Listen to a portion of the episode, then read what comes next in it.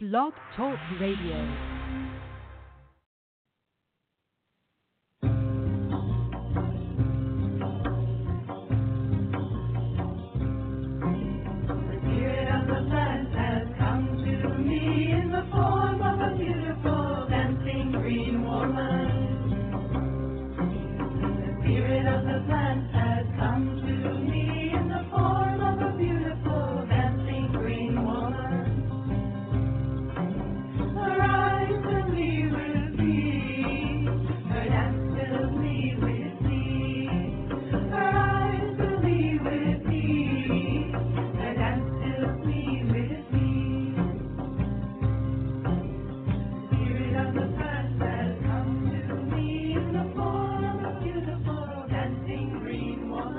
Hello and welcome. We're so glad to have you with us here this evening on Ask Herbal Health Expert Susun Weed, a two hour radio show each Tuesday night. Herbal medicine is people's medicine, simple, safe, effective.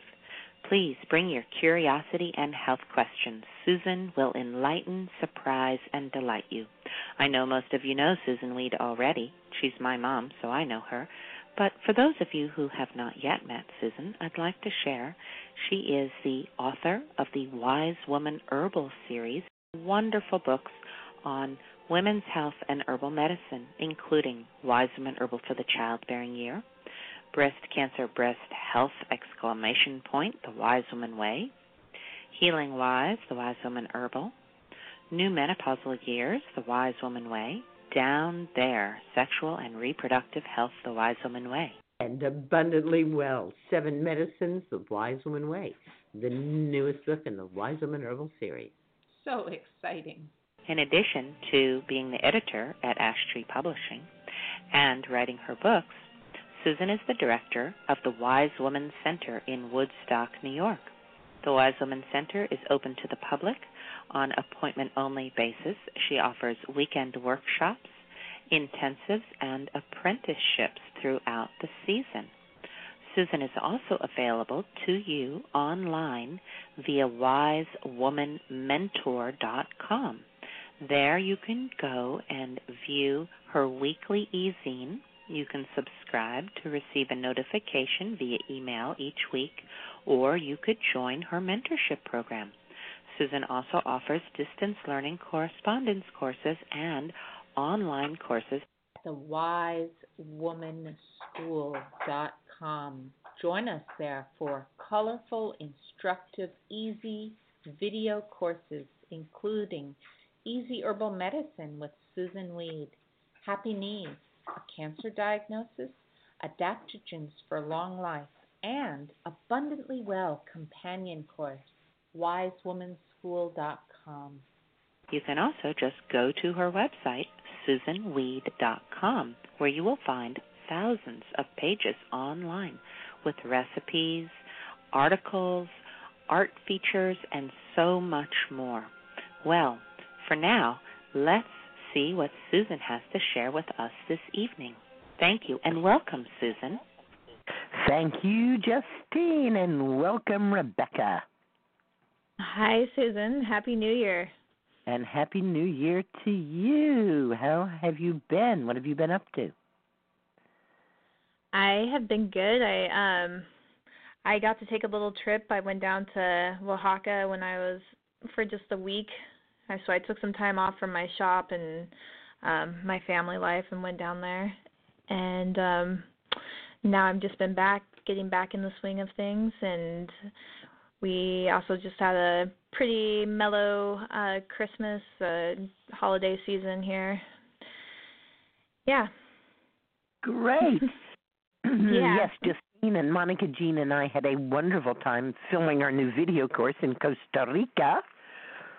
it's called Treasures of the Tropics. And uh, Costa Rica is amazing. in yeah. Costa Rica, yes, I've just been in Costa Rica for a couple of weeks. Mm-hmm. And you know, Justine is there every winter. That she lives there in the wintertime. And uh, I really value eating locally.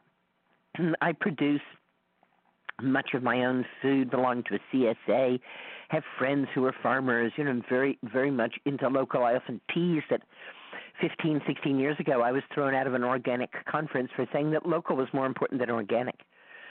but I stood by it then and I'll stand by it now. Local is very, very important because then you know what's happening. Mhm. So, what am I doing in the tropics? It's because I looked around and I realized that I love chocolate and that I love coconut and then I use vanilla and that um, hibiscus is an infusion that I am using more and more. And these are plants of the tropics. And so I thought I would Mhm. go to the tropics, go to Costa Rica, and go to places that grow these tropical crops. We went to an organic coffee farm.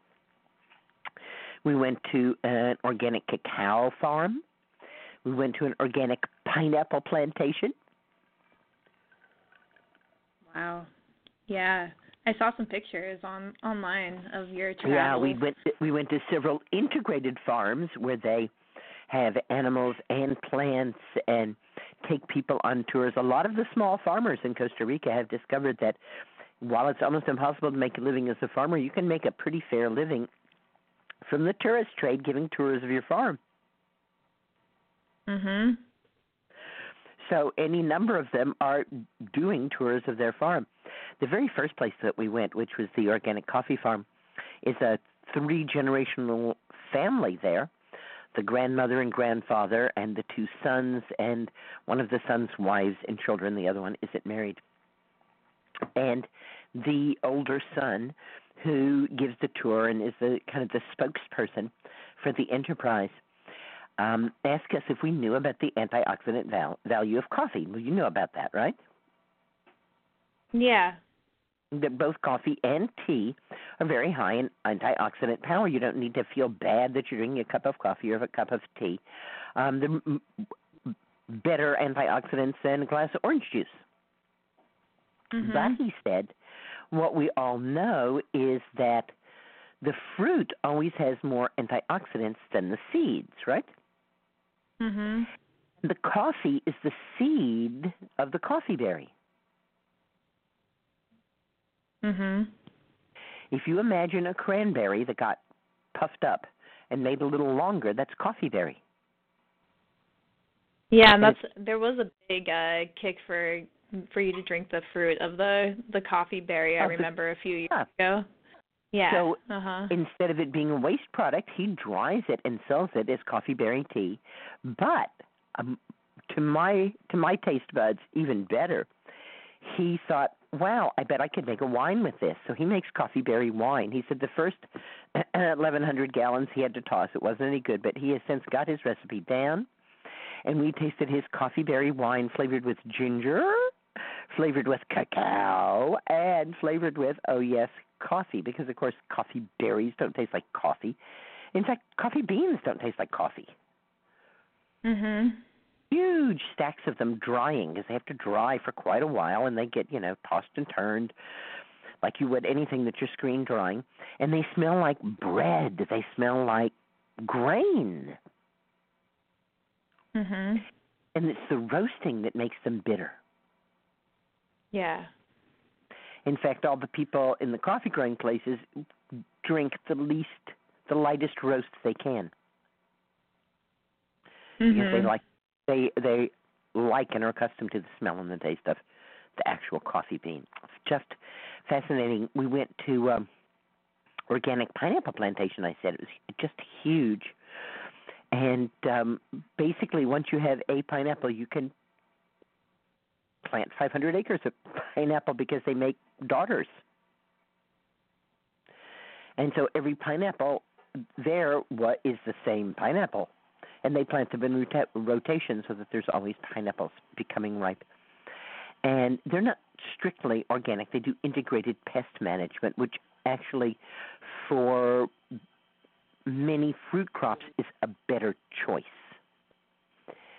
And he talked about how in Costa Rica chemicals are called green line chemicals, yellow line, orange line, and red line. And that golden pineapples uses only green line chemicals if they have to use chemicals. And Um, I said, "Well, that's that mean? great. So h- how do I get like your pineapples?" He says, "You can't." because there's only one packer, and that's Dole. And Dole is using red line chemicals. So all of the pineapples are packed by the same people. You don't know when you buy that fresh pineapple or when you open that kind of pi- can of pineapple who grew the pineapple. Hmm. So this is one of the reasons why local is really important. There's very strong standards about what pineapple can be shipped, and most of the pineapples that they grow are shipped out of the country. Although, as we went down the road, we saw signs. The first sign was two pineapples for two dollars, pretty good. And then further on down the road, it said four pineapples for two dollars, mm, even better. We almost stopped there, but I, as we went down the road, then we saw the one that said six pineapples for two dollars. Now, actually, that's a bit of a trick, because as I said, there's really high standards, really specific standards about the pineapple, and one of those standards is it can't be too ripe, it can't be too sweet. And so Mhm. all of the ones that are too ripe and too sweet are the ones that are for sale in Costa Rica. So you buy those six pineapples, you better be prepared to eat six pineapples in the next 24 hours. Mhm. Uh, Because it, of- it is just going to turn into pineapple wine right there in front of you. Right. well, it sounds like Uh, you probably ate good while you were there. We we ate very very well while we were there. I asked um the man who is um responsible for the plantation um if he knew anything about the medicinal effects of pineapple and he said that yes that bromelain he knew that bromelain was used for healing and that he had seen people using it to help heal after surgery and that it seemed to work very well. And I said, did he know if the bromelain was through the whole pineapple or if in like in many cases it was nearer to the skin and he said no actually it was not near to the skin that the bromelain is concentrated in the core of the pineapple Mhm. so if you're looking for a natural source of bromelain to aid healing buy a pineapple give all the sweet part to your friends and eat the core they of course you know uh, hold the pineapple with one hand and the machete with the other and go whap whap whap whap you know take off the four sides and the end and then they have this amazing slicing pattern with the machete whap whap whap whap whap whap whap and they then they push it and it's this like perfect ladder of little pineapple slice bits it's quite fun Mhm. Mhm Well, and of how we do it in the states. Justine videoed it all, and uh, we're going to be. Um, it's all being uploaded, and she'll be here at the beginning of February, and we will be putting the pieces together and hope to have Treasures of the Tropics available for you. She says by my birthday. I don't think it'll be that soon. I don't think it'll be by February 8th, but certainly before the end of February. yeah, seems like February is going to be here fast. soon, soon. And tonight, Tanya Zabinski is going to be here. Tanya aspires to live an artful, heartful, mindful life. She has won all kinds of awards, and she's using a self invented reduction process with silkscreen screen printing. And I think she has a book out, but we'll find. Yes, that's her first question. What is your book about? So we will get to find out what Tanya is doing, what about her art, what about her book, and all about that at nine o'clock um, our time here on the East Coast, and uh, approximately an hour and fifteen minutes from now, wherever you are in the world. Yeah, she does lots of really cool children's illustrations from what I've seen. I don't have any of her books yet, but I was looking them up online and um looks like some really cool ecological illustrations for children's books. I saw a cartoon which a child was sitting there thinking, how can I turn my parents on to being more aware of manners on the planet?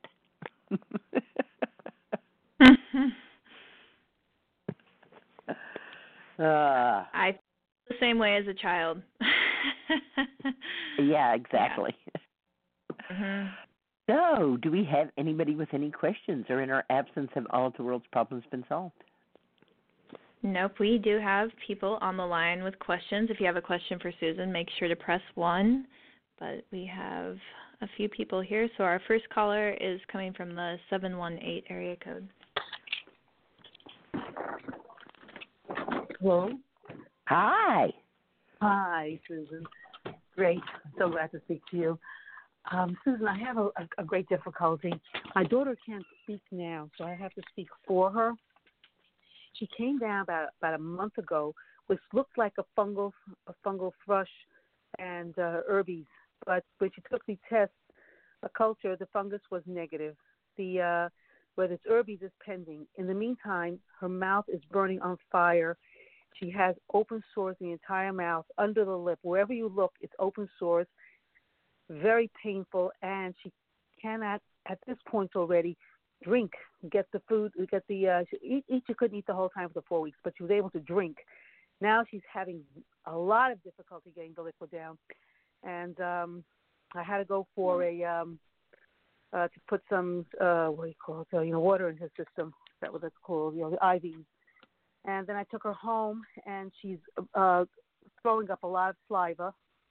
She's uh, salivating the entire time. Also, a lot of gook coming out. And at the same time, her throat is extremely dry. The tongue is very dry, and uh, she's in. She's just in a lot of pain, and she doesn't know where to put herself. And I don't know what to do for her. I hear you. She's how old? She's 36. Usually, herpes sores will go away. Right. That's four weeks now. Usually, herpes sores don't spread. Uh-huh. In other words, if there's going to be more than one, they all kind of come out at the same time. Uh-huh.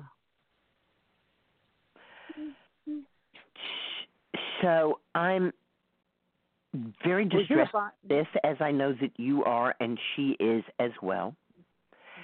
And let's think about some things that we could do. First of all, the inside of her mouth is very painful. What can we do that would ease that?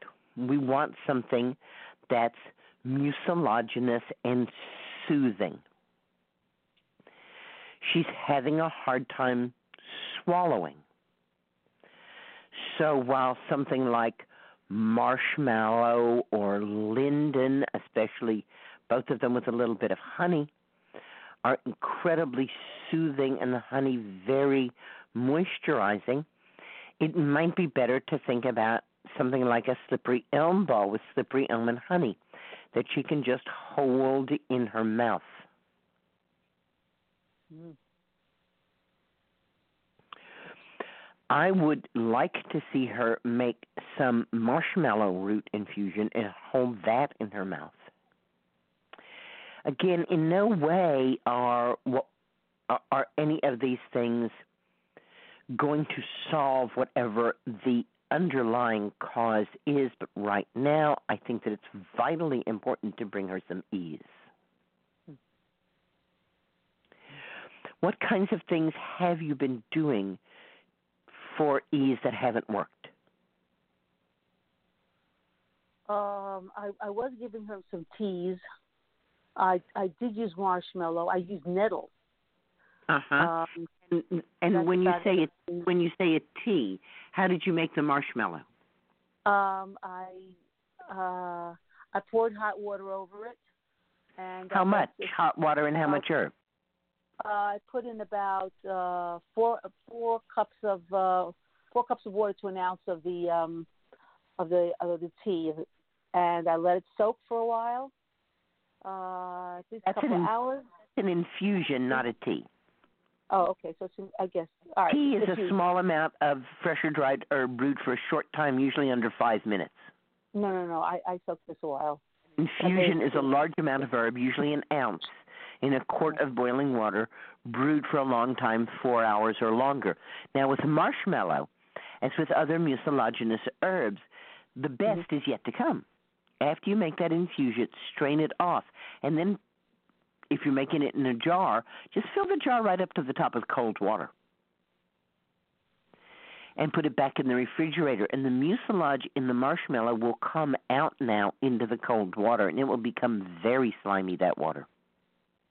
So wait am I making infusion first with the hot water and then Correct. And then you strain that out. You can drink that. That's fine, but it's not as good as the second brew that you're going to make with cold water. oh, second boost cold. I got it now. Okay. I understand. That's interesting. Okay. So then with the cold water. So if you put an ounce of marshmallow root in a quart jar, fill it to the top with boiling water, put a lid on it, let it steep for four hours, strain that liquid out. You can drink that, put it in the refrigerator. It's good to drink. It's nothing wrong with it. And then fill the jar right up to the top with cold water and stick mm-hmm. that in the refrigerator. When you see it now and then, just, you know, give it a little shake, top to bottom, bottom to top. Right? And then once you're done with the first quart, or if you want to, after four to six hours, you can start using the cold infusion. And marshmallow has so much good mucilage in it that sometimes you can even make a second cold infusion. Uh-huh. You'll be able to tell is the water slippery? Does it seem kind of slimy? Mhm. That's what we want. The same thing with linden, right? We make a regular linden infusion, strain out the infusion, and then add cold water. And with the linden, because it's a little tougher than the marshmallow root, I bring that cold water up to a boil. So we get the mucilage pulled out in the cold water and as well as what happens with the heat. With the marshmallow, we don't need to add any further heat after the first one. Okay. Have you, have you used slippery elm at all? Again, use what? The Slippery elm. No, I didn't. No. hmm hmm There's a YouTube. Actually, there's several YouTubes. Me making elm balls, and Monica Jean making elm balls, and us talking about elm balls. And basically, what it is is elm powder mixed with honey, and rolled up into a ball, whatever size ball you want. I like one about the size of a macadamia nut. Some people like them bigger. Some people like them smaller. Once the honey and the slippery elm, and I put the honey into the slippery elm powder, just like I was making pie dough, so that I Mm. can stir it in and add little bit by little bit, like just like making pie dough, right? You don't want to just say, Mhm. "Oh, it's two cups of you know flour and butter and a cup of water," and dump the cup of water in because ah, it might be too much. and it's awful awful hard to try to get more flour in once you've done that. Oh my gosh. So the same thing with the honey and the elm. We just drizzle it in bit by bit, stirring, stirring, stirring until we give, aha, yes indeed, a mix the same consistency as pie dough. And that's then rolled into balls of whatever size you want, and then I roll them in that elm powder to keep them from sticking to each other. And that can just be put in your mouth and sucked on. You can also buy cut slippery elm bark and treat it just like marshmallow root. Brew up an infusion with an ounce of, of elm bark, strain it off. It's good to drink. Fill the jar right up to the top with cold water. Get the good mucilage out of that as well. My daughter likes to make elm gruel from the cut elm bark, and she just tosses a handful into a quart of water and brings it to a boil, and it gets so thick it's really like porridge. Oh, sounds good. So And she could eat that. in this in this Good. four weeks, what has happened is that she has been tested for fungus, and there is no fungus infection. A test for herpes has been done, but hasn't yet come back. Has anyone has anyone yeah, but- looked down her throat? Has anyone looked to see if there's anything bad happening inside her throat? The throat we haven't gotten to, but we did go yesterday to have the uh, um, a biopsy of, of some piece of a gum, and that's been sent out to Columbia. I'm waiting for about a week to come, or three, four days to come back. I've yet to see what the results are. They're suspecting an autoimmune disease, perhaps, uh, pemphi, pemphi, pem, pemphigus, I think it was called. I don't know what that is, but uh, they say it's some kind of a skin rash in the mouth. And the only way to treat that is with steroids. Is with And she have- yeah, she can't have that because she has uh, uh, RP, and that would uh, destroy her blood pressure, her eye pressure. So she can't even touch that. So I really don't know what they're going to figure out if it's an autoimmune disease. Mm-hmm. Well, there are a couple of things that can be done if it is indeed an autoimmune disease, and one that you can start trying now is tincture of Hypericum perforatum. Okay, how do I do? What do I what do I do? To just use it as a uh, sometimes called St. John's wort or St. John's wort. You want Okay. the tincture of the fresh flowering plant, never from the dried plant. okay. And it's an herb that I make the tincture by the quart because I like to take large amounts of it. I take it by the dropper full, and I might take a dropper full if if something is really bothering me as much as every 15 or 20 minutes. Uh huh. It kills viruses. It gets into the nervous system and quells pain. It changes how lactic acid is dealt with in the muscles so that there's less less Oh. musculoskeletal pain. Um, if i indeed it was herpes, it is a specific against herpes. And so I think it has a lot going for it, and it's a great aid to the immune system. The other thing that I like, I don't know if you followed the show, but there was a woman that I've known for a very long time who called in and had been diagnosed with an autoimmune disease. And she said, What shall I do? And I said, Well, the cure for an autoimmune disease is to get sick and run a fever. And so she endeavored to get the flu, got sick, ran a fever, and indeed, when she got well from the flu, she did not have her autoimmune disease anymore. Wow. Just wow. So the fever killed everything. Well, actually, here's what we think is happening. We think that someone gets some kind of bad bug from food. Let's call it food poisoning.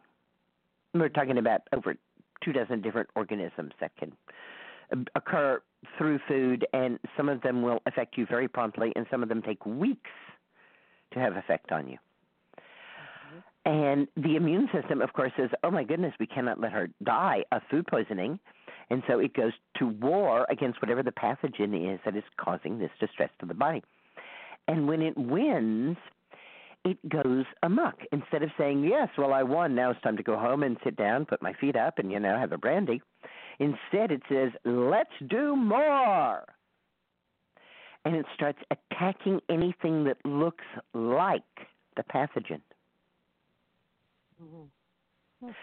So if that's the gut lining, then you have Crohn's disease, all right? If it's the joints, then you have autoimmune joint problems. And this is why there's so many different autoimmune diseases because it depends on what was the original pathogen that the immune system was fighting. And in fact, the fever um, resets the immune system. Oh. hmm so that it stops attacking the body. It's supposed to know better. You know how kids can sometimes get like just so tired that they're wired? hmm Some herbalists that I know and myself believe that that's what's going on in autoimmune disease. That it is not that the immune system is overactive, it is that it is exhausted. Mm-hmm. Sounds awfully good. So herbalists use herbs that are good for the immune system. Doctors say don't use any herb that's good for the immune system because the immune system is overactive. But we say, ah, ha, ha, ha. that's like saying that that kid who is bouncing off the walls is overactive. No, that kid is not overactive. That kid is exhausted. hmm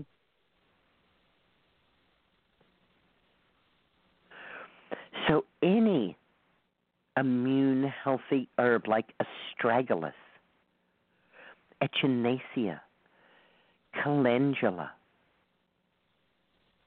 And of course, if she can drink at all, drinking nourishing herbal infusions, you're not far off the mark with nettle because it provides the nutrients that the immune system, as well as every cell in the body, needs.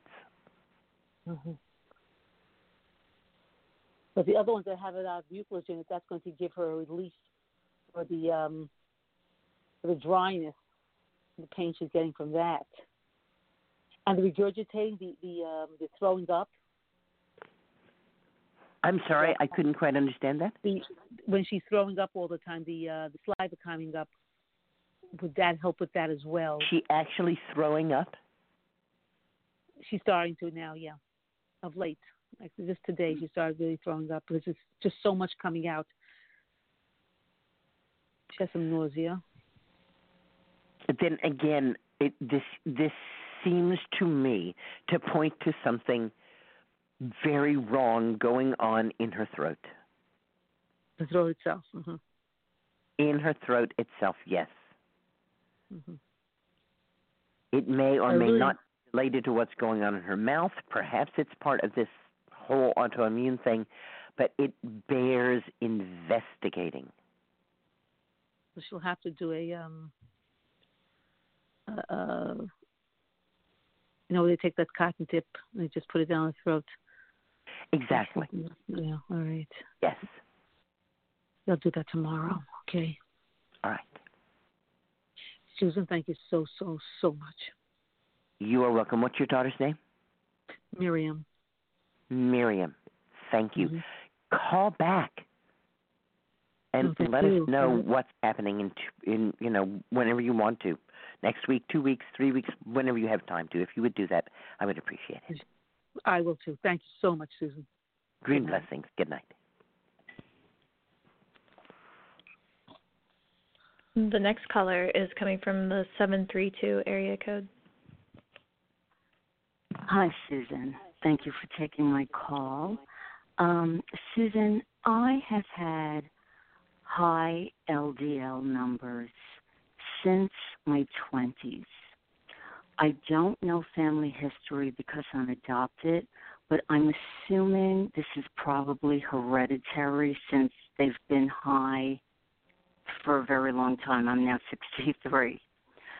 So I went to a um, cardiologist recently with a blood test, and he saw my cholesterol numbers, and he said, you know, you may have to go on cholesterol medication, uh, but first we're going to do a few tests, like test your calcium um, levels to see if uh, if there's plaque and how bad the plaque may be, and so on. And I said, I don't want to go on cholesterol medication.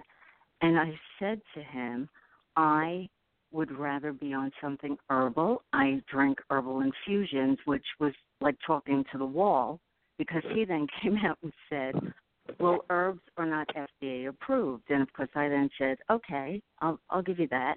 But if we're going to look at medication, which is FDA approved, everybody's on medication, and you have all these commercials for you know what, whatever it is that people are taking, and then at the very bottom of that commercial, there's about 30 things that that could happen to you, which is you know suicidal thoughts and I don't know, your eyes could fall out, your arms could fall off, and all this crazy stuff, right?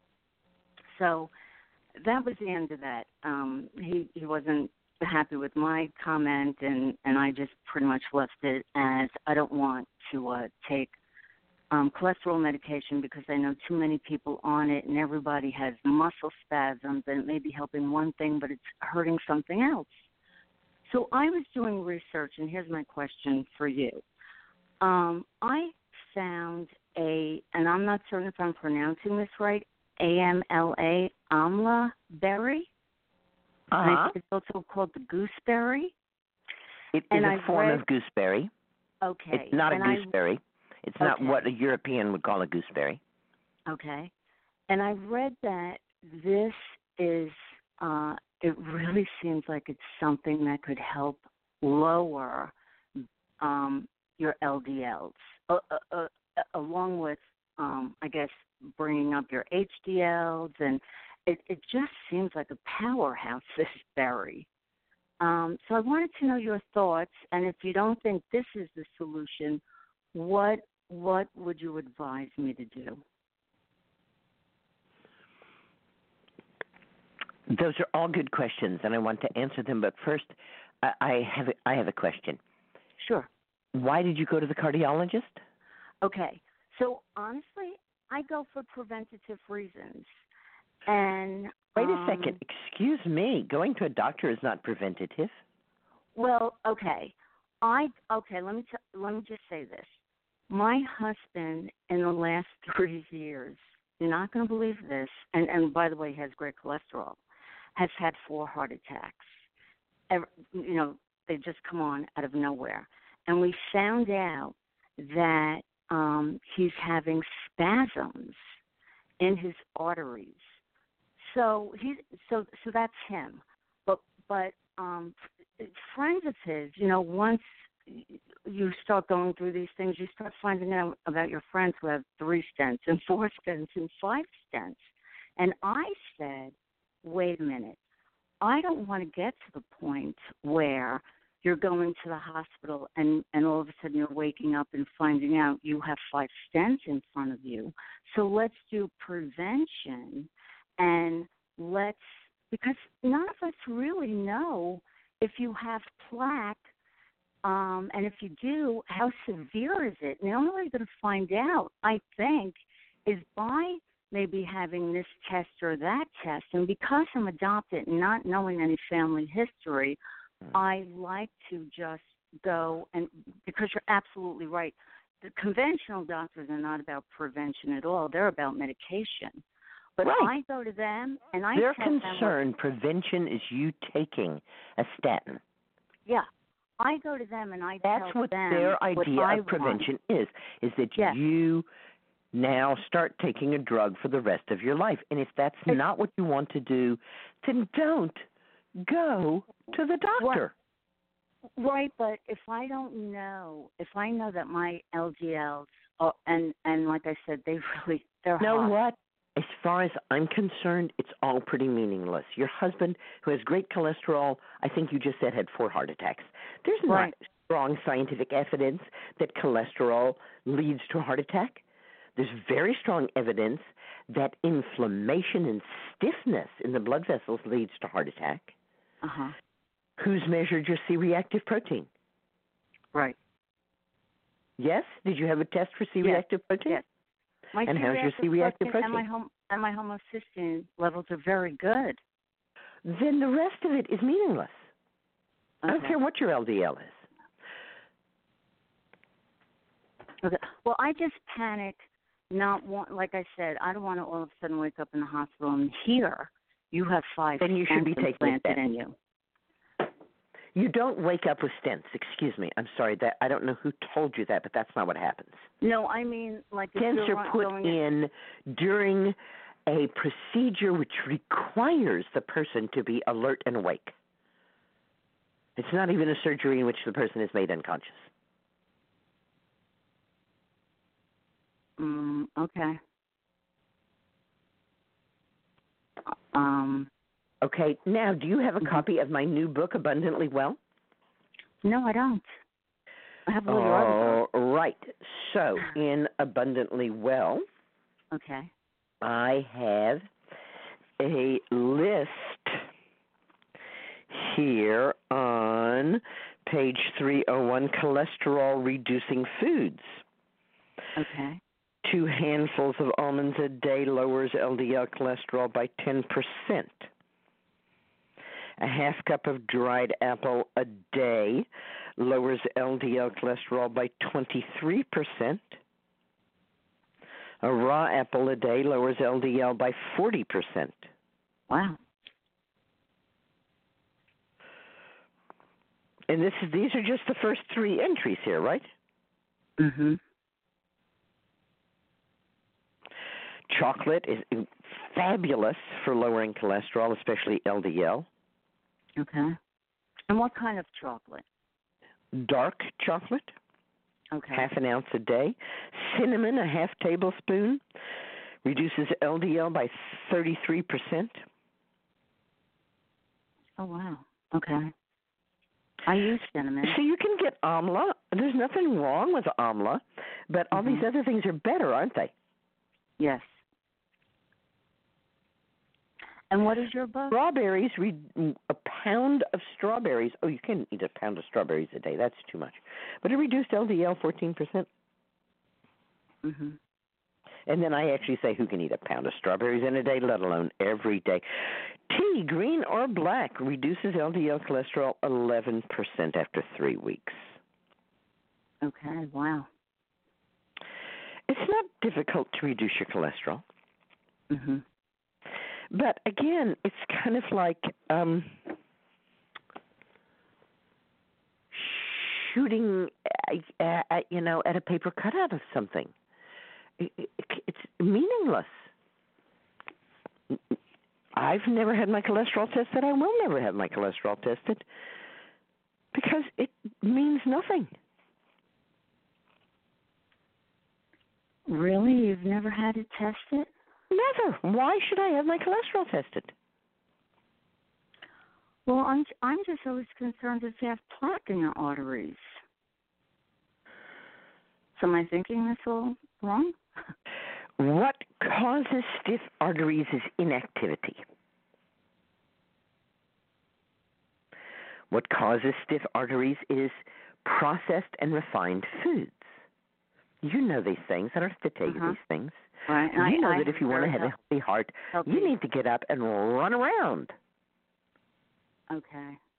That's one thing. I You know that if you want to have a healthy heart, you cannot live on soda pop and potato Right. chips. Mhm. And I don't. You know that you need fruits and vegetables and whole grains and beans in your diet if you want to have a healthy heart. Christopher Hobbs was invited to give a presentation at a big ANA conference about herbs and heart health. And, you know, all of us, whenever we have to do something like that, we like totally over prepare because it's like, suppose somebody asks me something and I don't know the answer, you know? So he said, you know, he just like wailed into all of, you know, the research and Medline and everything he could find. He said, and I will tell you in one word what the most important thing to prevent a heart attack is. Do you know what that one word is? No. Fiber. Wow. Fiber? Fiber. Okay. Nothing more important in your diet when it comes to heart health, he says, than fiber. Hmm. Spend an hour, do some research. What's high in fiber? Get more of it in your Right. diet. All Right. the things I mentioned are high in fiber, aren't they? Fruits, vegetables, Yeah. grain, whole Mhm. grains, those are all high in fiber, Right. right? So, what I read to you about the cholesterol, that's um, an appendix, right? That's back in the back appendix 1 on page 301. Mhm. Then in um, step 6, I talk about tests. Okay. and what kinds of tests are really useful Okay. for us. And um, I talk about the um, U.S. Preventative Services Task Force, which is an independent expert panel that advises the government and medical organizations about true preventative health care. They say too many people are screened too frequently with tests that are inaccurate, Mhm. and that too few people get the tests that they really need. All screening tests have risks. A lot of tests seem like they would help, but they are not backed up by data and open you up to a huge set of harms Mhm. says one of the MD members. Coronary carotid artery calcium screening. JAMA, Journal of uh, the Journal of the American Medical Association, says this is one of the most overused and ill-advised tests. Oh wow. and that's the test the doctor said I would have to have. The Watchdog Group Association for the Advancement of Retired Persons, AARP, says screening tests, especially those for carotid artery calcium, generate billions of dollars a year. Uh-huh. And there is no shortage of hospitals, clinics, and doctors willing to use your fear about heart disease to profit.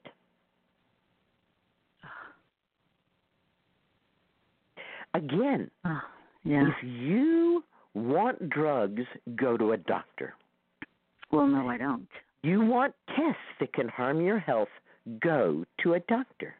hmm If you do not, then become your own expert on what makes a healthy heart and do it. It's going to take some work on your part. It might take some change in your lifestyle. And that's why we have doctors and pills. hmm Because most people don't want to put out that effort and don't want to make those changes. That's not a problem for me. So then do it definitely do away from the doctors. hmm Okay. What don't is the name of your tests. book again? The book is called Abundantly Well Okay. Seven Medicines. It's my newest Great. book out, and it's chock of ways to keep you out of the doctor's office. Oh, great. Well, All right. As a matter of fact, tomorrow. one of the um, lovely, lovely things that uh, I included in this book is uh, excerpt from a book by Erika Schwartz called "Don't Let Your Doctor Kill You." That's a great title. Right. The truth is, the truth is, doctors have no idea how you feel. The truth is, to get the correct health care for you, your doctor Mhm. must understand how you feel. The truth is that if you don't have a doctor who listens to you, then walk out. hmm To represent you, a doctor cannot have malpractice fears, pressure from drug companies, insurance companies, equipment companies, or any other invisible presence in the examination room. The truth is that every word a doctor speaks to a patient has tremendous impact, and they get no training whatsoever in sensitivity or how to speak to you. Mm-hmm. Therefore, any word your doctor says can be devastating to your health. Right. Right? Hmm I am not against doctors. They are fine people. What I am against is healthy people going to doctors for preventative medicine. That's not where you will find it. Right. I see what you're saying. Okay. That's why the, my first question to you was, why did you go to the cardiologist? hmm Did you have a transient stroke? Did you ha- do you have reason to think? You know, no, no. You went Right. as you said, for preventative care, and you won't find preventative care there. You're right. Two years ago, when I spent the weekend with Patch Adams up at Rowe Camp and Conference Center, he showed us a movie he had made called "Looking for Healthcare in All the Wrong Places." Ah. And in this movie, Patch has cold, and he walks into a doctor's office and said, I, "I'd like to see the doctor. I have a cold." And they said, "Are you a new patient?" He said, "Yes." And They said, "Well, we doctor can't see you for six weeks if you're a new patient." And Patch pleads, and finally they said, "All right, all right. You know, we'll see if we can fit you in." And they give him, you know, the three foot stack of forms to fill out. Mhm. And so Patch gets discouraged and he goes off seeking health care in all the wrong places. He seeks health care in a beauty salon. He seeks health care in a church. He seeks health care at a supermarket. Right? And it is. It's hysterical. Because in fact he gets far better health care from all of these places than he would ever get from the doctor. right. That's funny. And again, I'm not anti doctor. I'm so glad that we have Mhm. doctors. I'm so glad that we have drugs and medicines. M- Modern medicine is truly a miracle, but it doesn't do preventative care. Right. You do preventative care. Mhm. Okay. Well, thank you. You're so welcome. Thanks for calling. Thank you so much. I'm getting Please. your book right away. Great. Okay. Abundantly Okay. well. Okay. Thank you. Good night. Bye. The next caller is coming from the 818 area code. Hello. Hi. Hi, Susun. I'm so excited to talk to you. How are you tonight? I'm so excited. This is a great podcast, and I just ordered your book because I forgot that you had had it coming out because of the holidays, and so um, oh, I'm so excited to talk to you. So this is a, a real a simple problem compared to everybody else, and I've been doing nourishing herbal infusions since your first podcasts came out. But I Good for you. Is, yeah. Oh, wonderful. Yeah. Absolutely. Just religiously, it's just fun. I love it. Um, I, I just love it. I just love it. And that's all I drink. I don't even drink water. Haven't in five years, unless it's there's nothing else. And so, anyways, I this is really weird, and I can't. I've been like googling this and trying to study this. My nose runs constantly, and my eyes will water at, if I take a nap at work because I get a nap at work at lunch, and then my eyes just run and my nose waters, and I'm like I always have to have a handkerchief, and I can't figure it out. I mean, I researched histamines and I've tried, and, and it's kind of random. Like sometimes it's fine for two days, and then all of a sudden it's just like constant nose blowing. What is up? Is there a fungus in there? Well, I was going to ask you: Is this only when you're inside at work, or is, does it also happen at your house or outside? It, everywhere. It doesn't matter where I am in my car, at work, at I, maybe it's the chemtrails in California. I don't, you know, I, well, I don't know. I'm There are no such things. Come on. I know. Well, I'm trying. I, I Please. can't. This has been going on for years and years. Let's keep let's keep this reality based. I don't know because I'm searching for what could be the answer. I've been Okay, so here's where here's where we're both starting. Your body is reacting to something by producing histamine. okay, so it is. This is what we know, right? You're having a Mhm. histamine reaction. Your your mucus tissues are producing more mucus, and they're producing more mucus in order to get rid of something that's irritating. Okay. Now, is there really something there that's irritating? Or has your body just decided that there's something there that's irritating? Because our bodies react to direct physical stimuli, but they also react symbolically, don't they? Yes. Now I got to think about that. That's called somatizing. Somatizing. Okay. Somatizing when our body reacts symbolically to something that's happening. I had a teacher who said, Don't ever say that anybody is a pain in the ass or you're going to wind up with hemorrhoids. That's like I'm breaking my back and then I ended up with a back problem, which I've solved. Right. Um, yeah. you you, you watch yeah. what you say and how your body somatizes to that. So there's an expression about somebody having something up their nose, right? yes, there is. And what does that mean when we say somebody has something up their nose? Is there a butthole? I don't know. I mean, they're maybe I'm being a jerk. I don't think so. And I think that they're being I think it means that they're being kind of snotty. So maybe I'm being snotty, or someone else is being snotty. Well, you are you telling me you're being snotty? I might be. You are telling me that you are literally snotty, yes? Yes, yes. Maybe because I work around 40 men and I'm the only girl, and I have to put up a lot of shit. There you go. Okay, maybe so that might be all the men. Not that I have anything against men because I've had to deal You're with them for so allergic to testosterone. You might be right. I think you got it right there. I think you got it. I, I think you just nailed it. Now there's more women coming in, and I'm noticing that I'm not sneezing so much and blowing my nose all the time. Maybe it is the oh no! Now I got to really think about this.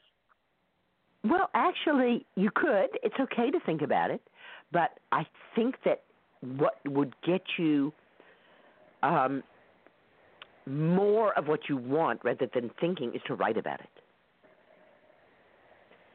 And give You're right. yourself permission, like you're doing in your speaking, to be really fun and boisterous in your writing about it. Okay. I Maybe the boys get up your nose and you just have to sneeze them out and snot them out in your story. they do. I got to tangle with them all day long. Okay. There you yes. go. Okay. Yes. Okay. This is perfect. Because again, we're talking about somatic symbolic behavior. So being Mm. doesn't take us there. This makes sense because I've been listening to doc, Dr. Joe Dispenza with the energy and and the meditation because I couldn't understand meditation. Just now understanding it. There you go. Yeah. Yay, yeah. Dr. Yeah. Joe. Yay, Dr. Joe. Right? Yeah. He's awesome. Yeah, you want to be in the, the in the somatic side. You're going to have to like loosen up and be creative and silly. Okay, perfect. So what is it after I take a nap?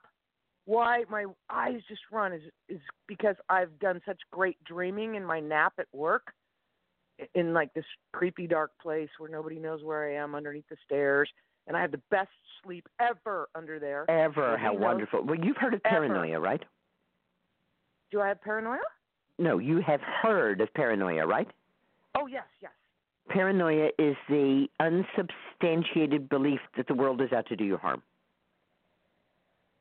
Well, it has a companion called pronoia, which is the uns- unsubstantiated belief that the world is out to do you good. Okay, I'm going to go into pronoia and I'm Exactly. Now, most people, by and large, and it's Mhm. partly cultural, are paranoid about their body. So when something happens that isn't quite ordinary, it's probably bad. And I suggest a pronoia approach to the body. If something is happening and it's not likely to kill you, then play with it. Okay, and then go down to the river and thank the mountain and the trees like I do every day. Gratefulness, Right. gratefulness. Yes, because that seems to help. And Sometimes just it doesn't. sometimes it doesn't, sometimes it does, but just play with it and don't we we know that change is constant. And sometimes and if I'm in the midst of something, I'll just say, Next year you will look back on this and laugh. I think you're right. Because Right. I, when I talked to you, like I think three or four years ago, and I told you I worked in construction with 40 to 80 guys, I'm the only girl. I just remember this giant silence. And then I realized, oh, I got to look at this. I got to start thinking about this. And then then the nose started running. And your nose said, Oh boy, you got boys up your nose. I gotta sniff all this out. now there's finally there's more women coming in, so now we can kind of have this little clan, and now there's a, a we're doing we're gonna start yoga, and the guys are going. And it's so funny because you see when they don't like women, if there's three women talking, they get upset and they leave the room. It's like, well, if you don't like our clucking, then just don't listen. Don't- right. I was don't uh, listen. I was talking to a woman who was uh, on a submarine in very similar situations. She was one of Oh. three women on a submarine with hundreds of men. Oh my goodness. And what they did, to, what I thought was brilliant, was they used the four-letter word for a- the female sexual organ, which we were not allowed to say out loud, a- Right. and they used it to refer to everything. Like Oh, if they wanted a cup, they'd say to the other woman, "Could you pass me that cup?" Or if they wanted a piece of paper, they'd say, "Could I have that flat cut?" and the I boys just since they were using the word all the time, the boys had nowhere to go. You know. You're right because the last guy just told me, "Don't be a cup," and I won't be a cup. And I said, "Oh, get it, Joe Rogan." And I, I go right back at them. That's the thing. is I can go right back at them. You have Right. to. You have to set boundaries. You have to just go right back at them and shut them down. And I haven't learned that till recently. But okay, so now this is all relating. this is all relating. I think you just solved it. No, I think you did. Our body's fun. I love how they can speak to us if we give them a little creative room. Yes. Yes. Okay. Okay, right. now I'm now I'm gonna go think. Thank you, Susun, so much. You are welcome. gonna be another and great before, day and before you go, should this be intensely bothersome to you at any point, OSHA, OSHA, root will temporarily stop it. Oh, I have that in my locker. I, you know what? I took it there and I forgot about it. It's in there. I'm gonna do this. Okay? Perfect. It's in there. Good. Alrighty. That's at work already. Thank you so much, Ah. Susun. Green blessings. Good night. Okay. Green blessings. Good night. All right. The next caller is coming from the 613 area code. Uh, I think that's me. Hello? That is you. Susun, are you still there? I'm Oh, still. for some Oh, reason she got muted. Sorry about that. You're back on, okay, Susun. Are you are there? you there? hello. Hi. Hi. Um, I have a question about. Uh, I think it's cervicitis. Is there anything you would recommend herbally for for that? Itis means inflammation of. So we can have gastritis or sinusitis or cervicitis, all of which basically mean inflammation of that particular area. And you've been diagnosed with cervicitis, with infl- inflamed cervix? No, no. I believe I might be self-diagnosing. This is something that's been happening for years. It's just. It's basically just bleeding um, during intercourse, and I've had a. I think it's called colposcopy. Um, and all they said they found was um, just some inflamed blood vessels that um, were kind of sensitive to the touch and would bleed. And I had had uh, dysplasia years before that got treated. So let's say that your cervix is your the tip of your thumb, okay? Okay. All right. So that we can talk about it pretty easily. Now, the tip of your thumb is a little tender and bleeds easily and has a few extra cells. So what we're going to do is we're going to take a knife and we're going to cut out a piece of your thumb. Ouch. That's what a colposcopy is. That's what they did? Oh my god. I believe that's what they did. Oh. It could be that they just looked at your cervix, but almost all the time when they say it's a colposcopy, they also do a biopsy.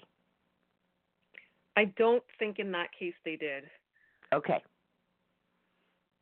Good. I am glad to hear that. because because it they, you know it, it, it's something that catches women by surprise because they think it's just going to be an examination and then suddenly they're being cut.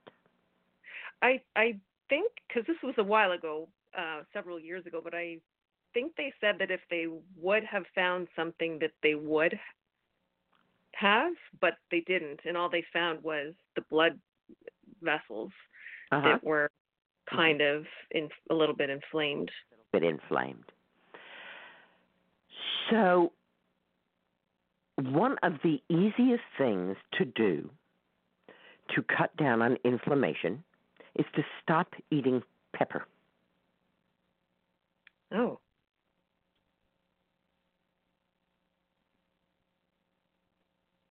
I tell you a funny story. I teach at a lovely bookshop in Woodstock called Mirabai, and there's some people who come to my workshops there, um, very faithfully and devotedly, who never come out to my house five miles away.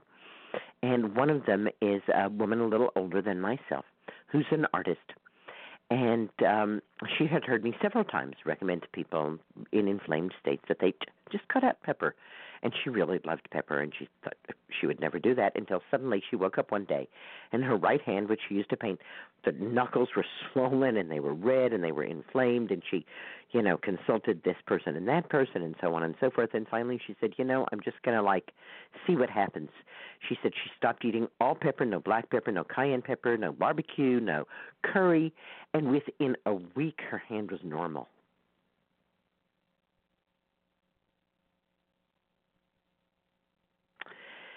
It's not the only thing you can do to cut down on inflammation, but it is one of the fastest and the the most dramatic. Okay, thank you. Yeah. Other than that, there are great. You can go to National Institutes of Health, and they have a fantastic um, section on anti-inflammatory foods and herbs. Okay. Harvard Medical School at their website also has a really good section on um, anti-inflammatory foods. Okay, thank you. You are welcome. Anytime there's inflammation, get with your anti-inflammatory herbs and foods, and usually you will find that that eases off. Now, let me also ask you: Are you drinking nourishing herbal infusions? Um no, I guess not. Okay. Well, stinging nettle infusion is one of everybody's favorites. As a matter of fact, my sweetheart said, "Boy, you know, I love that net- nettle infusion that I made last night so much today that I'm going to make it again tonight." I said, "Go for it. I can drink all the nettle you want to serve." And stinging nettle is renowned for strengthening blood vessels so that they are less sensitive, less inflamed, and less likely to bleed. Okay. You can find YouTubes of me making nourishing herbal infusions, and of course, in every single one of my books, I do give a recipe for making a nourishing herbal infusion, which is one ounce dried nettle in a quart jar, filled to the top with boiling water, tightly lidded, steeped for four hours or overnight, strained, refrigerated.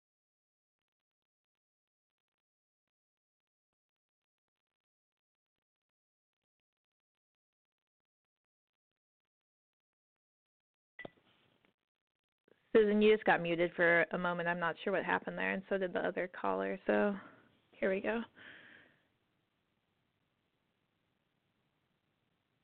Oops.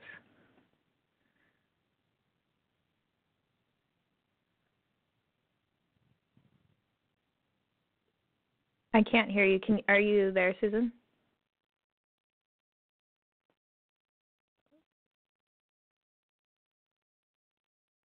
Sure if you're hearing me either. Let's see.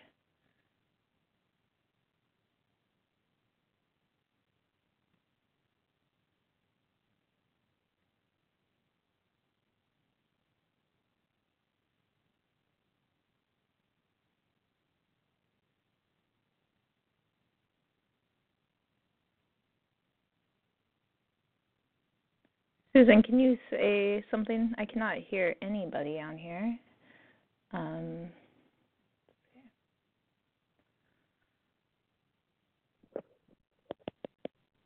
there we go. I think we're back on. Is are you there, Susun? On.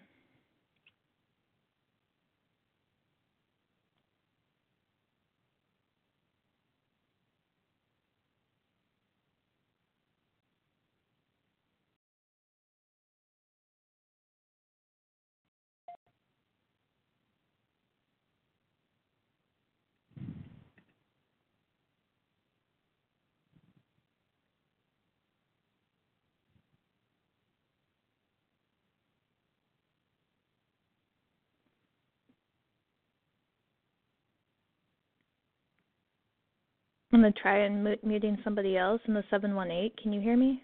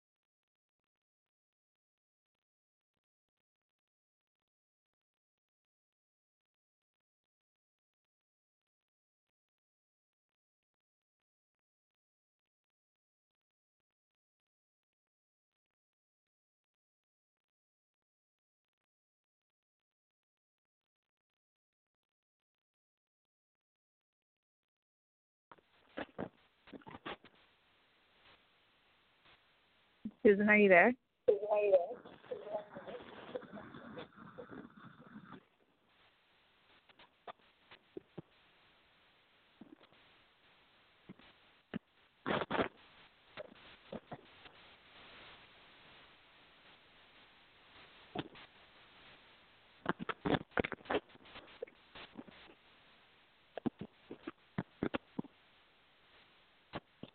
Unmuted. That sounds good. Hello. Okay. Let me. I have my cell phone on here. Can you hear me now? Now I can hear you. Yes. Oh, okay, good. All right. I had to call in with my cell phone, and for some reason that worked to get me through, but um now I'm on my other phone. So I couldn't get through either. I was suddenly cut off, and then they wouldn't allow me to call back in. yeah, what a confusing thing that was. So uh apologies Well, to here we are. the- and here we are. Here we are, And, back, uh, both back here. All right, good.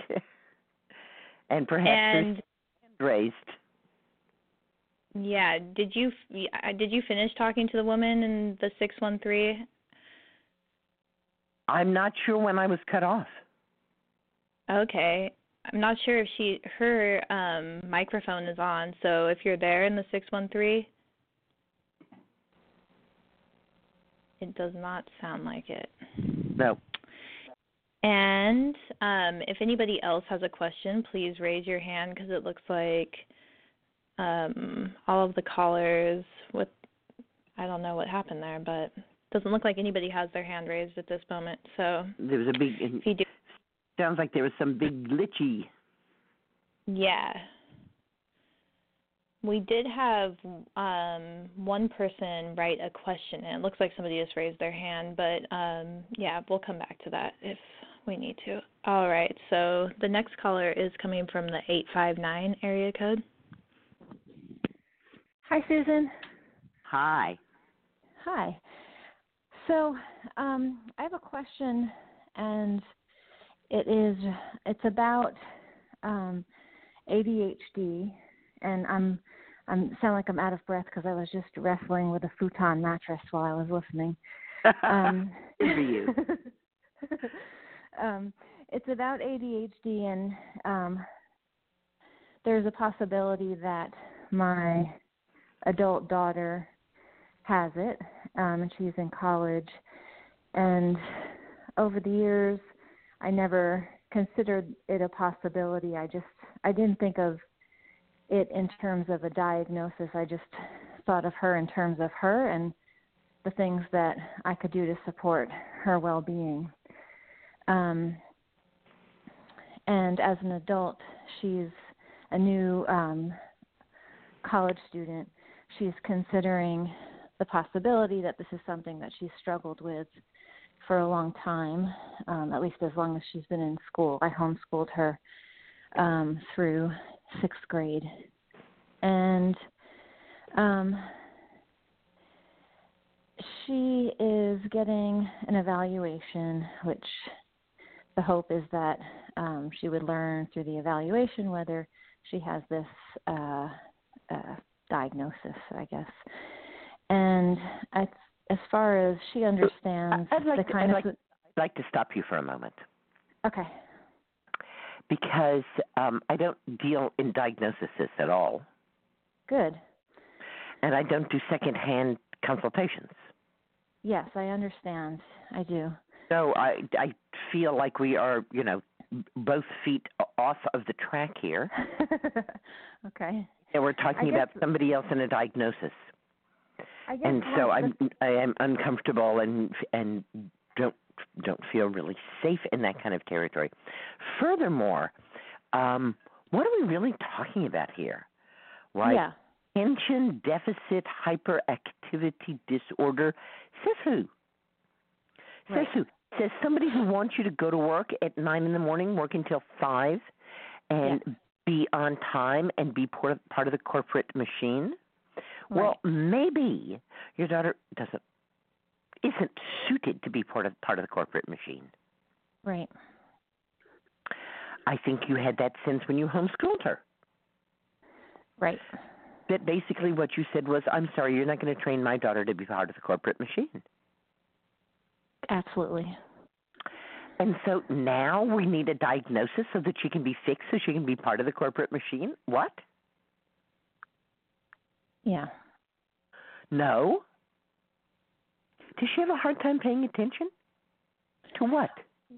Well, this she, is the thing she doesn't like, you know? A, a, somebody says, student says to me, you know, uh, Pastor Prentice says to me, I'm going to write a book. I said, good, call me when your toilet is as clean as it's ever been. right? Because nobody, nobody can focus when they sit down to write. Nobody, not Hemingway, not Gertrude Stein, nobody, okay? And you have to learn how to um, deal with yourself.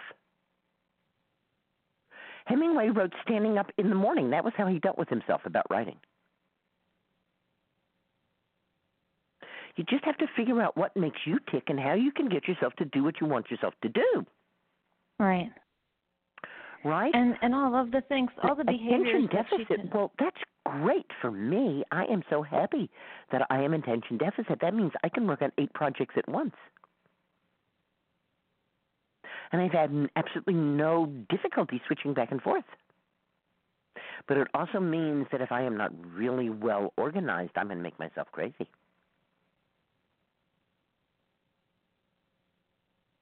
So I can run a publishing company and I can train students and I can do video courses with Justine and I can run a herd of dairy goats and a farm and I can travel. I can do all these things simultaneously because I'm attention deficit.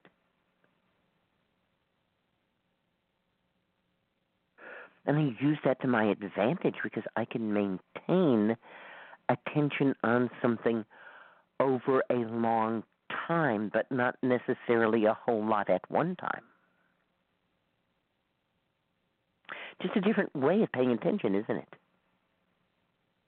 Yeah, and I don't even see those qualities in her in terms of focus. Uh, cons- I yeah, it's it's a little it's a little. I know that you don't want to talk about somebody who's not on the phone. Right. Right. So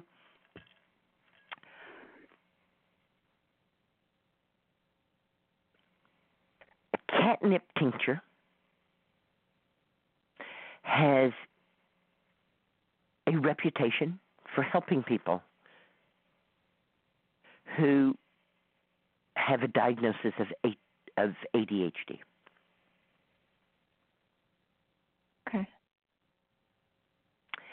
And I will leave you with that. I think you're doing a great job of supporting your daughter, and I think um, that maybe it's possible to talk to her and find out what's underlying her need to have this diagnosis. Okay. Something else is certainly going on here, don't you think? Yeah. Yeah. Okay. College is really scary, you know? Oh yeah. It's not for everybody. Mhm. Yeah. You know, you you you've longed to be an adult since the day you were born, and suddenly you are, and like panic. yeah. Right. but you can't admit it because you've longed to be at one of those. Right. Yep. Yeah. I I used to say freedom is not what it appears, it's actually a responsibility. You got it.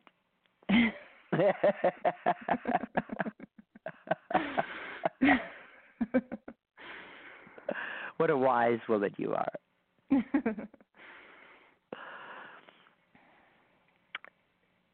So I hope this has helped a little bit. And Yeah. if your daughter wants, I would be happy to talk to her. okay, I appreciate All it. Okay. Green blessings. Good night. Green blessings. Good night. Okay, if anybody else has a question, please raise your hand by pressing one. And um, somebody wrote a question in. It's pretty simple. It says, Here's a question for Susun. I have heard you say vinegar could be helpful in treating a fungal infection. I'm wondering whether it must be apple cider vinegar or whether white vinegar would suffice. as it is much less expensive for me. Thank you so much.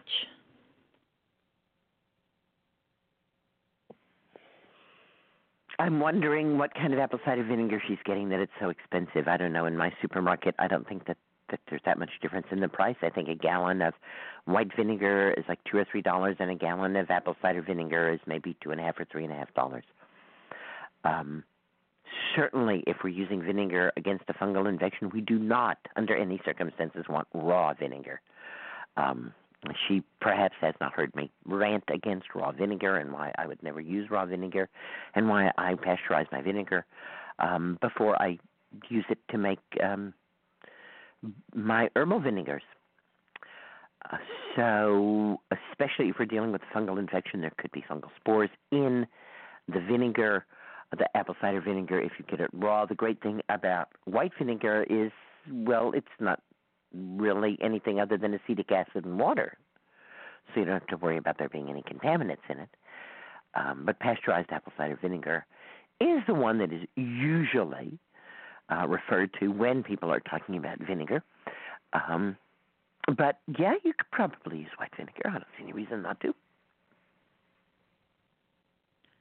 Okay. Sounds good. and we did have a couple. Doing is it's very acidic and it's changing the acid alkaline balance so that the fungus can't tolerate it. Mhm. Right? The same thing as you would do um, a sitz bath for candida to change the pH, right? Yeah. Okay. Which is also a fungal infection. Mhm.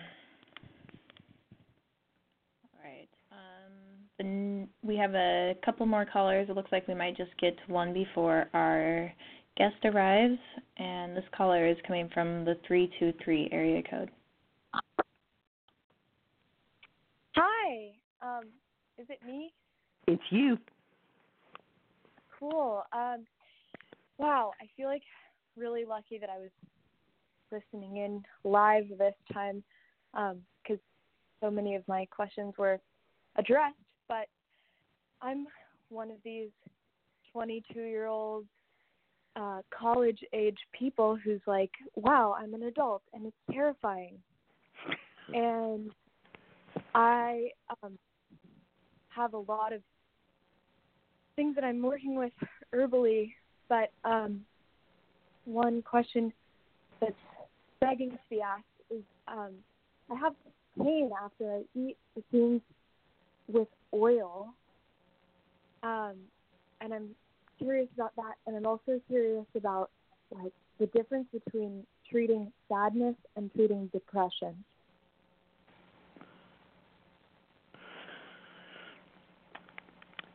Depression is a term that's used nowadays to cover a wide variety of states that uh, we used to differentiate between, like homesickness and ennui and so on. So, the current definition of depression is that someone who has lost their taste for life. They see no point in doing anything. They see no point in getting out of bed. They see no point or any enjoyment in things that they previously took pleasure and enjoyment in. I was reading a fantasy story about a a man who wanted to find the cave of the hidden gold on the misty island and he wanted to hire a guide and there was only one man who was supposed to know where the cave was and he did agree to be hired and as they were going toward it he he said to the young man he said you know there's a price to pay for this gold. And the young man said what is that price? He says if you take this gold then you will have a veil drawn between you and the world and you will never again get any pleasure from being alive and that is the state that people who are depressed are in. A woman who was depressed once said to me, You know, I was so depressed, I thought about killing myself, then I realized nobody would care, so I didn't do it. Yeah. And I thought, Wow, now that's really depressed, isn't it? Yeah. To be so depressed, you think, I'm just going to off myself, and then think, Oh, well, nobody would even notice if I did that, so I won't bother. I'm like, Ouch. Wow. So, sadness is usually specifically related to something. I lost my really pretty blue silk scarf before I went to Costa Rica, and I still miss it, and I'm sad. And actually, I lost, golly gee, probably like 50 years ago, a really nice pair of purple denim shorts that I still miss and I'm still sad about. That's sadness, right? But it doesn't interfere with my joy in life. My friend Marie died last year. I'm really sad that Marie is dead. I think about her almost every day, but I'm not depressed about it. Yeah. Does that help you understand the difference? Yeah. Yeah. So as far as the difference in treatment, I think that I I'm not depressed, but I'm very sad. Yes. And I've been taking St. John's wort tincture that I made with honey, um, and I've been taking oat straw and red clover to balance my. Wonderful. Great choices. Thank you. Yeah. You know, weeks. You know, when I was your age, I was very, very sad too.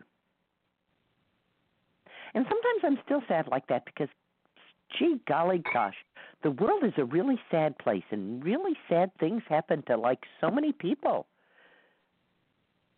And I used Yeah. to it just like almost anything would make me cry because it was like so sad. And then I realized that wow, you know, that was not doing any good for any of those sad things and then I got angry. And it's just altogether a lot better for me and for everybody else for me to be angry than for me to be sad.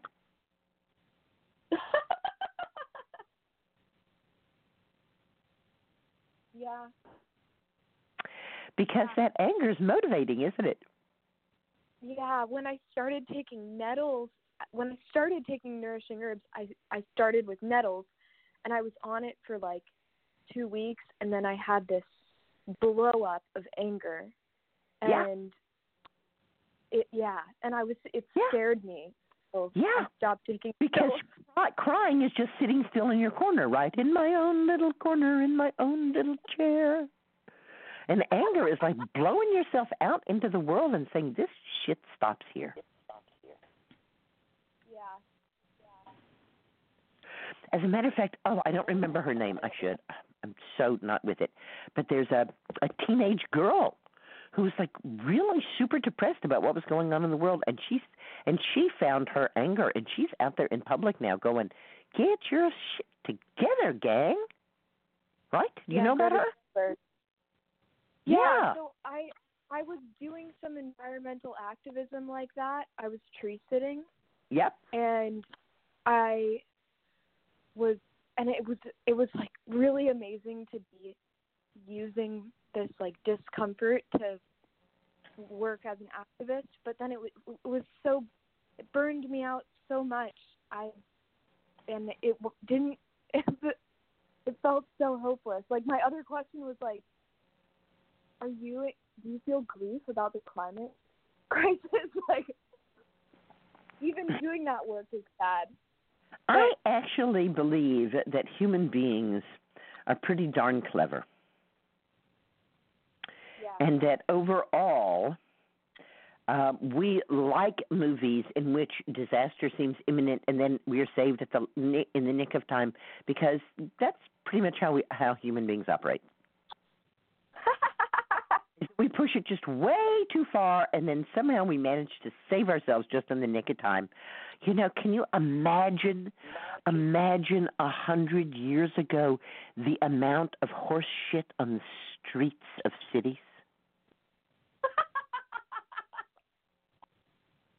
It was a major flippin' problem.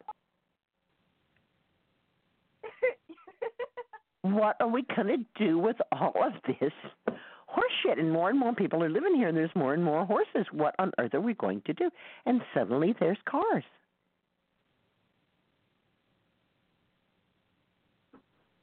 Yeah. I'm Susun? not saying that our solutions are always perfect. They're certainly not, and they always cause a host of other problems, but that's how we do it. We just kind of lurch from one disaster to a solution that causes another disaster to another solution and so on, right? Yeah. So be part of the solution. Whatever it is, we don't even have to know what it is.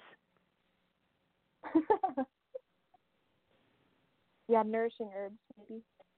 Yeah. Yeah. Sometimes it's more effective to know what you don't want than to know what it is you want. And to make a fuss about what you don't want. You know, I soon as I could really like reason for myself around 7 or 8, um I noticed that in Dallas that on the buses there was a line in the back of the bus and the people who had colored skin had to sit behind the line and the people who had white skin sat in front of the line. And wow, I started going and sitting behind the line. Yeah. I don't know if it made any difference, but it made a difference to me. It said something to me. It said to me, I don't care if you're only eight years old, you can make a statement here about this. It's wrong and you don't like it and you don't have any way to really change it, but you can just take your body and sit behind the line. Yeah. So yeah, if you were getting burned out, then it wasn't really nourishing you. People have long said to me, Susun, you are going to burn yourself out. You know, you just work so hard, you do so many different things, you're really going to burn out. So I said to Grandmother Twy, Grandmother Twy, I said, What do you think I'm going to burn out? She said, You know, Susun, you need to go and talk to the sun. I said, What? She says, Go, just go sit out there and talk to the sun. She's always very direct that way. So I sat outside in the sunlight and I said, Hey, sun, uh, Sol up there, great star in our sky. People are telling me I'm going to burn out. What do you have to say about that? And the sun said, "Brr, brr. Yeah, me too. I'm going to burn out. Meanwhile, I'm giving it all. I, I,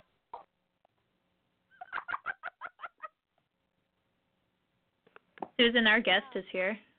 okay. Okay. You are welcome, and thanks for letting me know that Tanya Zabinski is here. Tanya views life as the ultimate artwork and aspires to live an artful, heartful, mindful life. She studied art, design, music, and philosophy at Buffalo State College, Parsons School of Design, and Kansai Gaidai University in Japan. She's a recipient of the Society of Children's Books Writers and Illustrators Tomi de Paola Award. Using a self invented reduction process with a silk screen printing, Tanya combines strong composition and flat color to create bold, graphic, eye catching images. A true community artist, Tanya and her husband, Joe DiPasquale, co founded the Elmwood Avenue Festival of the Arts in Buffalo, New York. For 25 years, they have run Planet Love, their own art based business, exhibiting at more than 20 outdoor art and music festivals per year. Instantly recognizable to those who know and love her art, Zabinski's prints reach a wide audience through printing on accessible media of t shirts, banners, and paper. She's a lifelong yoga and meditation practitioner, a bicyclist, camper, hiker, and because she lives in the very snowy hills south of Buffalo, New York, a cross country skier. Uh, greetings, Tanya. I'm so glad you could be with us this evening. Greetings, Susun. I'm so happy to be here. Did you just write a book? I did. Um, so it's called Peace, Love, Action Everyday Acts of Goodness from A to Z. And I came on the line when you were talking to the young woman about sadness, and then you segued into like um, activism and talking about sadness or anger being a little step above sadness and being able to use it as a motivating force and mm, you know have using hope and I, I think it sort of segues right into what my book is about because um well it it's an A to Z of everyday actions of goodness. Okay, so every act of goodness has a mini bio of a peaceful activist who embodies that action. So uh, some of them are well known and some are lesser well known. Um, like I have A for appreciate and Autumn Peltier, she's a water warrior. uh, she has the mini bio for that one. B is for breathe, and Thich Nhat Hanh represents the action of breathe. Breathe. He's a Vietnamese monk.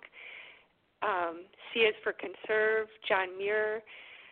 Uh, so, you know, it goes through the whole alphabet, and um, each letter also has, or each actual what you can do section. So the book isn't just about other people; it's also about, um, well, you know, if I want to incorporate breathing in my life or conservation in my life, you know, what can I do?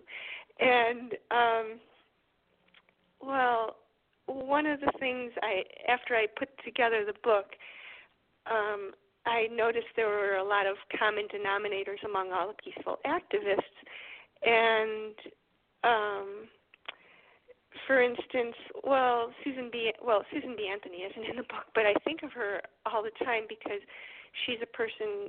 You know, she worked for women to get the right to vote, but in her own lifetime, she never even saw that accomplished. And um, young woman you were speaking to before me, she was saying, you know, she's involved in environmentalism or climate activism, and it is such a big issue, and um, it's not something that's going to get solved overnight. So I think one of the things that we have to do is well, one thing is you need a support system, and I think that's one nice thing about your radio program is that you know you're creating a community support, and um, and then um, well also well Sister Helen Prejean, she's a person who's in my book.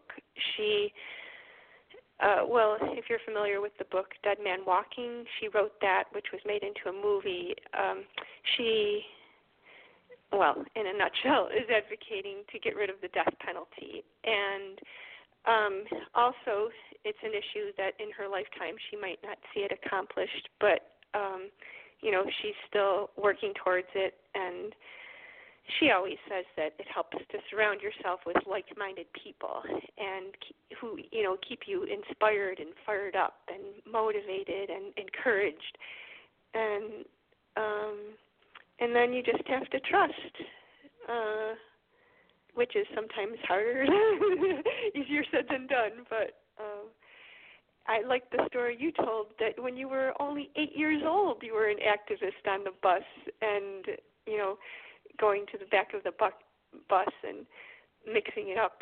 Um, so, power to you. Yes, I was always known as a difficult child. I, love the the way you have put your book together. So it's an alphabet book. Does that mean that it's written for young people? Well, uh, it's categorized as a middle grade reader, but it's actually an all ages book because it deals with universal archetypal um, principles and people who are great inspirations for all of us, any age. Right. So you've chosen certain qualities like conserve and breathe, and um, then you have written short bios of people that exemplify this for you. Yes. To introduce us to these people. Could you give us an example from the book? An example, um, okay, well, I have P is for plant, and Wangari Maathai is the person who exemplifies that. She started, um, well, she mobilized thousands of will, women to plant millions of trees in uh, Kenya, and uh, that started what's known as the Green Belt movement. So it stopped the some of the desertification that was happening. Um, and she actually combined two issues. Um, one was the environmental problem with land turning to a desert because it had been monocropped and a lot of trees cut down for the colonization. And um, well, the interesting thing is that when she was young, um, her native tradition taught that fig trees they're sacred and they can't be cut down. Uh, that's because they have particularly deep running roots, and so they bring up the water that runs deep, they bring it to the surface. And so she knew if trees were planted that it would solve this problem. And also, a problem in Kenya was that women were very disempowered. They didn't have work and couldn't make decisions in the family over what to do with the money. And so she felt she could find to pay the women that this could solve two problems. Um, so she put those two things together in a very creative way. Uh, so it tells her story, and then in the what you can do section, um, let's see, plant. Um, something you can do is, um, oh well, grow things indoors or outdoors. And one very simple thing is to sprout sprouts. Um, you know, you can do it even in winter in the kitchen in, with a jar and a sprouting seeds and some fabric and a rubber band. Um, or you can plant a tree and use it as an opportunity to commemorate someone or something. Um, so it gives just little suggestions and then little fun facts. Um, what, what a delightful book. Plus, I believe that it is illustrated by you. Yes, it is. Tell us more about that process. Did you illustrate the person or the concept? So, is there an illustration uh, of John Muir or an illustration yes. of? Um, both. Okay, so there's. Um, okay, so you know how they say like our words that we surround ourselves really influence, like influence us, and I feel that images also influence influence us. and advertisers know that and use it to sell products, but I feel like images can be used to, you know, inspire a vision too. So for each word there's a picture and um and you know they say a picture is worth a thousand words. So for plant it shows um adult's hands and a child's hands planting a seedling and um and then all the portraits. Well, originally when I submitted this book to the publisher, I had photographs of all the people, and my publisher asked if I would illustrate them. And I've never been good at capturing likenesses, so I said, you know, it's not my forte, and I, um, you know, I think it would be better if I didn't do that. And they really um, pressed me to try well to do it. so um, I it, Wangari Maathai is the first one I started with because after I read her autobiography, I felt like she was a sister to me. Like I felt like I knew her and loved her, and she was so earnest and genuine and sincere. So I took a picture of her. Well, I found a black and white picture of her, and I looked at that picture of her smiling and I felt like all the love coming from her and so I just when I was working on her I I was feeling all that love and putting all that love into her picture and then um it came out looking like her and um you know I showed it to some people and gave it a few tweaks and uh and then I found that I actually was able to do portraits that looked like people, so it stretched me, you know, outside of what I thought I could do. What a success story, huh? Um, yeah, it made me feel really uh, exhilarated. yeah, when we when we go where we don't know that we can go and do that. You and your husband run um, what's the name of it? It's called the Elmwood Avenue Festival of the Arts, and it's in Buffalo, New York. And we last summer was the 20th year that we celebrated. wow, that's fantastic! And you also run Planet Love, PlanetLoveDesigns.com, yes? Yes, that is our business. Um, well, I make designs. We silkscreen print them on clothing and sell them at craft shows and music festivals. Nice. Very nice. And the book is available where?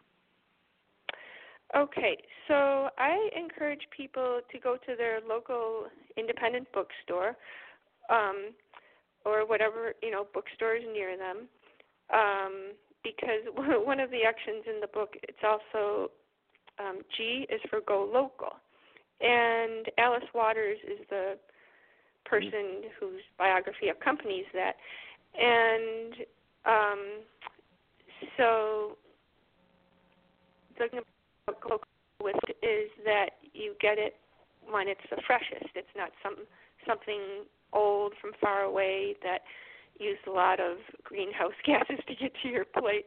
So same thing, you know, for buying a book. If you can get it locally, that's the best. Um, also, if you order it through Parallax Press, my publisher, directly, then for every book they directly sell, they give another book to an incarcerated person. Um, their press was started by Thich Nhat Hanh and another person. Um, so they have a lot of um, uh, philosophies that you know are peace building in the world.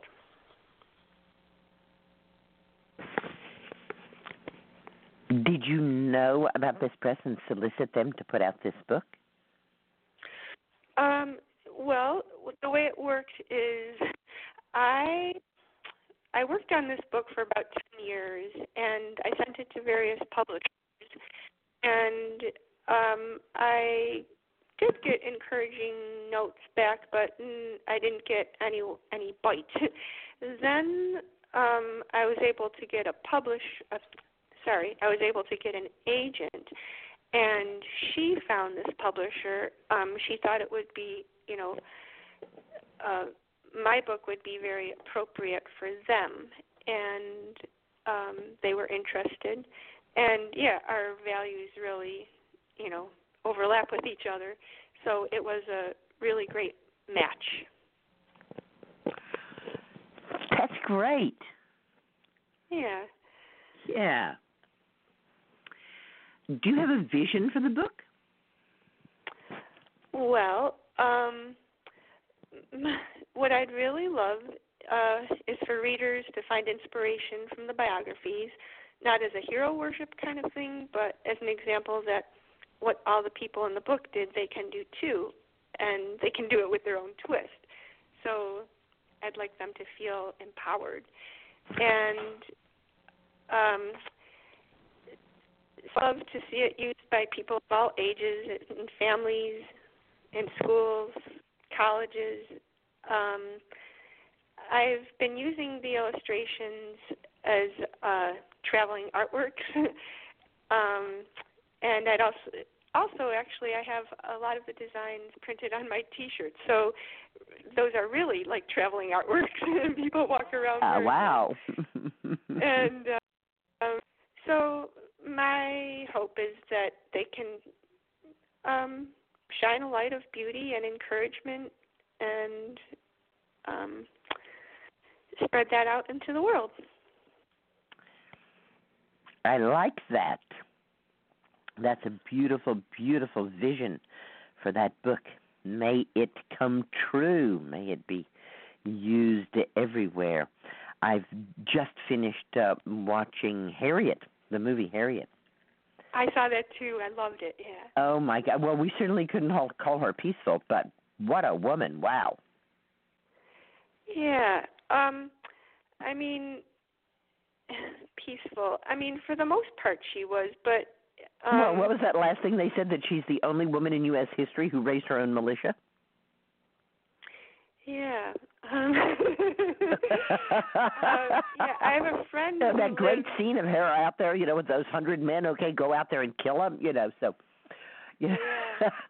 I'm all I am all for peace, very very much so. And Harriet uh, was too, but in her own way, and certainly. Yeah. You know, not not necessarily uh, the way that that we are talking about. So, um, Yeah, well, Martin you give Luther actions that we can do in the book, right? Like things that we can do, like breathe or plant something. And are the, is this just to like fill up space in the book, or do you really think that these would be effective? Oh, um, well, I think that um, I mean, when I read a a book about something, I always try to think, or often try to think, well, what can I glean from their life to kind of use in my life? So this is just like a little um suggest these are just little suggestions of, you know, possibly you could do this if you like or this or that. And it's just ways that we can work you know, peaceful ideas into our everyday living. Like uh, one of the actions in the book, T is for thank, and uh, one of the what you can do things is keep a gratitude journal. And actually, gratitude it's one of the um, I think it's a really important thing in life because if we have more gratitude, we have less um, worry and regrets, and it just make turns our mind towards um, more positive things. And they say like the more you're thankful for, the more things come to you to be thankful for. so um, Susun, that practice. So Susan while Peirce you know, Thompson, not, a cognitive scientist, says if there were a drug that did what gratitude does, it would make the person who patented it rich. yeah. So that, like thought that was very, very interesting. And grandmother Twylah was was all about give me an attitude of gratitude here. When we would complain, when we were resentful or self pitying or just you know, eh, eh, eh, she would say, "I want an attitude of gratitude right now." All right, Grandma Twylah. like that, I agree. right and she And- she said she said to us gen, gratitude is generated from within it is not about what's happening outside you Uh-huh. Um, so it's really Yeah, is an, actually- it's an attitude it's not like oh i and that's that's my kind of like eh, about the gratitude journal is it tends to focus us on things outside ourselves whereas grandmother was very clear that gratitude is developing the attitude uh-huh. Well, the But, person but uh, you know, all paths that lead to gratitude are certainly wonderful, wonderful paths. I am having Mhm. such a good time talking to you, and I've been a little negligent in not asking you exactly how people can get in touch with you. What's the? Should they go to planetlovedesigns.com? Is that the best way um, to get? well, that's where they can order either um, you know, well, I call it printed clothing with pro- positive vision. Um, the book they can also order there. Uh, I also have a peace, love, action website. Um, they could go there.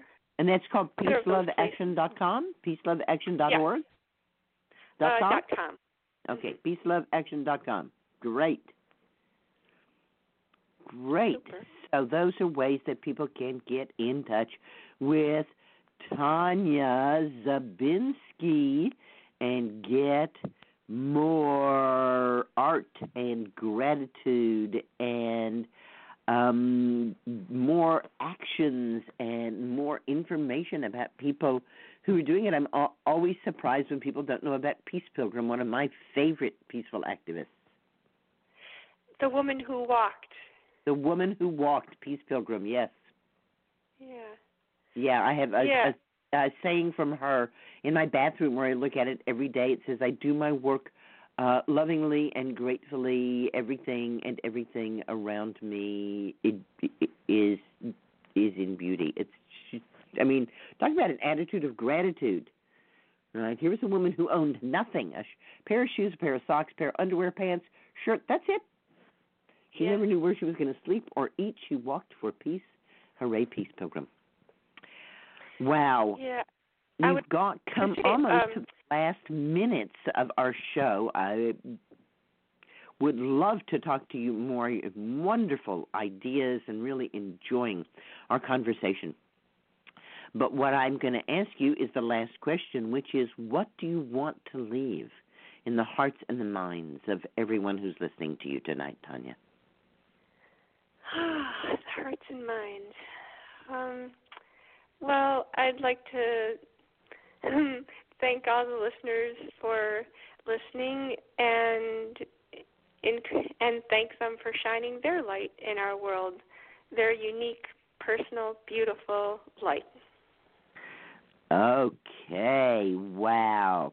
So you can go to planetlovedesigns.com or what was that other website? Peace Love Uh, peaceloveaction.com. peaceloveaction.com for more of Tanya Zabinski.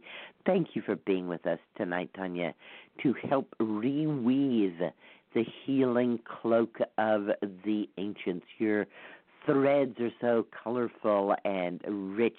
Very much appreciate that. And thanks, Rebecca, for being there and being the moderator and finding all of these wonderful people to come and talk with us. You are such a wonderful help in helping me restore herbal medicine to its rightful place as people's medicine. And a big shout out to Justine and Monica Jean back in Costa Rica and um, playing hostess to a group that is doing Qigong for a week. So they're a little bit occupied, but uh, we're sending love their way and green blessings to all of you. Abundantly Well is finally here. Hooray! Susun is Hooray! is thrilled. Good night, everybody. Green blessings. Blessings. Good night, everyone.